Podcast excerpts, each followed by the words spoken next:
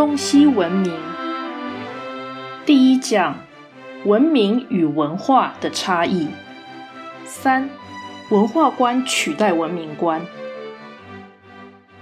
前面我们说过，文化跟文明的差别其实是出于文化的立场，而不是出于文明的立场。这个意思是说，因为文化是低层次的，而文明它才是高层次的文化。所以，你如果要求把文明跟文化隔开，那这个一定是文化的立场，因为你讲文明的话就会包含文化，但是文化就是要排斥文明。文化的主张是文化想要独立，那文明是进化的文化，所以如果文化要独立，它其实意思是它要消灭文明这个概念。所以文化论者他们就非常敌视文明这个说法。要知道，这种事情在最近几十年，它实在是恶化的太快了。所以，这种对抗的情况，其实现在的学者一般都没有感觉。大家要知道，在十九世纪后期，那些绝对的价值观、宗教信仰、哲学、真理的探索，像这些基本上都没落了。可是有趣的事情是在于，两次大战出现之后，冷战局势造成了一种假性的真理探索跟所谓的传道立场。那冷战结束之后，那种不相信真理的状况就一下子泛滥到全世界了。这是一般人没有警觉到的问题，因为冷战对一般人来说，它只是一种政治的对立。就是因为政治对立才会出现口号嘛？你可以想想那些口号标语，我们现在看起来好像很可笑，可是你们知道吗？没有那个东西，那我们现在看到这个社会在干嘛？冷战结束之后，这些力量都不见了。你知道这对教育的伤害有多大吗？就是读书其实变得没有目标。你可以说之前的那种政治斗争所造成的目标那是不当的，可是这就像迷信的人跟无神论者，迷信的人是执着的，而他的执着其实不会让他变得太坏，因为他要有所执着，他一定要有一个能够自我说服的道理在那里，那个道理就会去节制他，或者说那个道理一定会有某种道德性。它不可能是全盘皆错的。那到了冷战一结束，从一九八零年代末期以来，全世界的历史教育基本上都不再做价值批判。那种后现代的盛行情况，可以说夸张来讲，那真的是一夕之间的事。要知道，后现代主义它也不是一九八零年代末期才出现的。这种东西其实二次大战以来就已经逐渐的在流行了，就像之前的存在主义一样。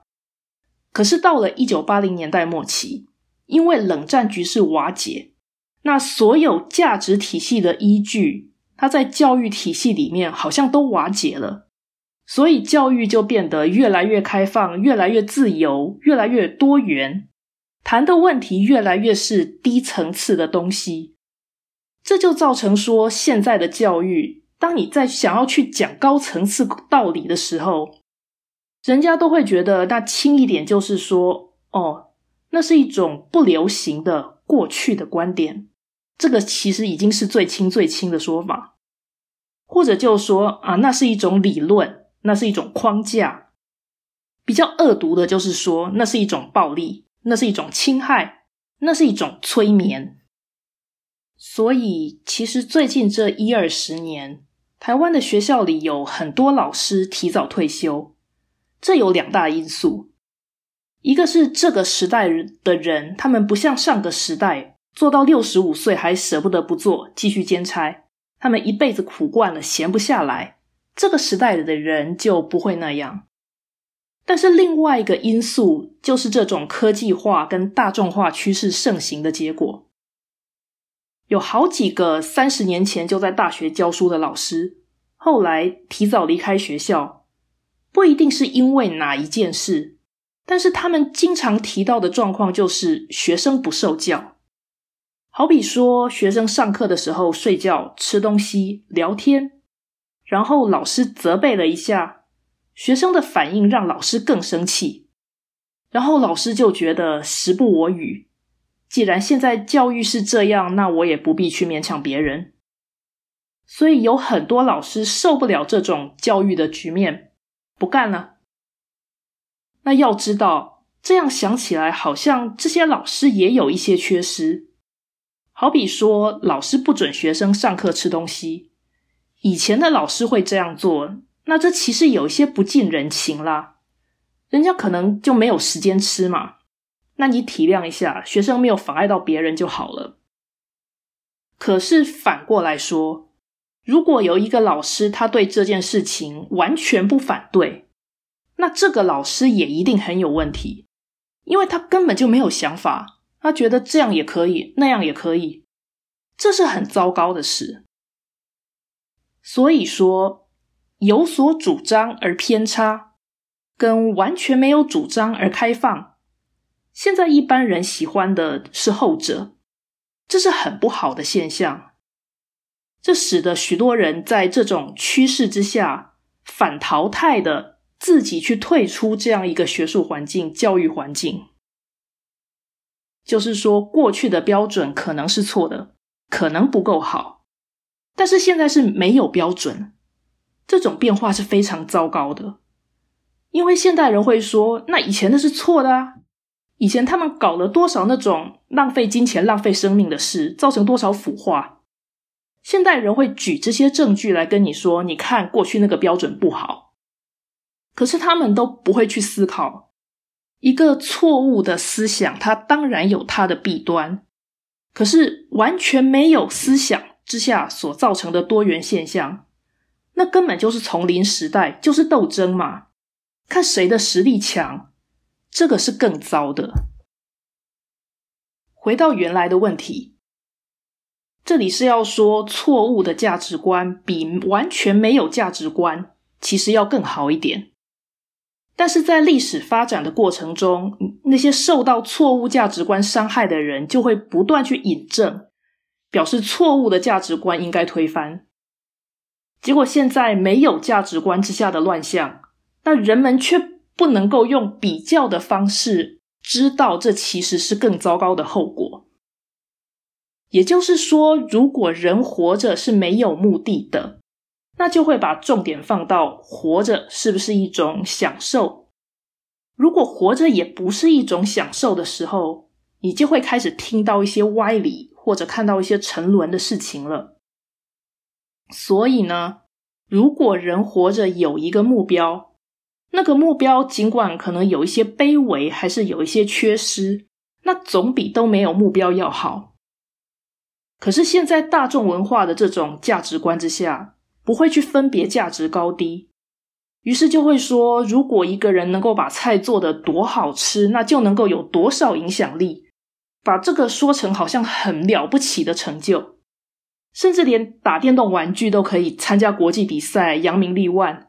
好像变成一个丰功伟业一样，这种歪论现在已经非常流行。这就是因为文化的观念取代文明的观念。那文明文化对立这种说法，可能一二十年前它还会引起一些兴趣。那时候就是冷战结束没多久，所以还有旧的势力跟新的观念一直在对抗。可是，在经过这二十年，实在说，现在的老师也都是这种价值观之下成长的。其实呢，我们应该要说，如果这样的解释你觉得合理，你也要注意到一件事：人不是受环境影响的。如果说现在学校的风气就是这样，然后刚刚透过这二十年来的变化跟你解释。你接受了，你就要知道，人未必是受环境影响的，所以会变成现在这个样子。你不如说那是人性的倾向，也就是说，人的良知天性如果没有被特别的去刺激，或者透过求知去砥砺、去增进它，其实人变得腐化是非常自然的事。人不想要高标准，那这是非常自然的事。所以，我们也不必去怪罪后现代的流行是提倡者如何如何有心机，其实那就是人性倾向。所以，如果我们说民主有这些弊端，然后就说民主观念是卢梭提倡的，他应该要负最高责任，这个说法是不当的，因为卢梭的心态跟一般人的心态没有两样。那现在，既然我们知道价值 （value） 跟事实 （fact） 这两个不同，那我们就应该知道，把各种文化拿来比较是没有意义的。因为文化既然不谈价值高低，那又要比较文化干嘛？所以我们现在说文化交流，讲交流就不讲层次高低。所以我们以前会讲汉化或者讲西化。那现在都比较喜欢讲交流，交流是平等的地位，它没有高下，一定要讲平等立场来让所有人都觉得自己受肯定。这不是知识，这也不是道德的观念。我们可以说汉化这个观念确实有一些错误，可是现在不讲汉化之下，所有的文化都平等，那到底这个世界都变成什么？文化的差异这个说法实在说是没有意义的，因为价值不分高下的话，你去讲差异要干嘛呢？但是文明的比较可以展现人类历史开化的历程，因为不同的文明它发展的速度、它的极限不同，所以你去比较全世界文明，这是很有意义的。但是你你如果去比较全世界的文化，追根究底，到最后每个人都只想要维持自己的立场。那如果你去比较文明，你就要承认文明的高下，于是你就必须承认某一些文明是比某一些文明更好。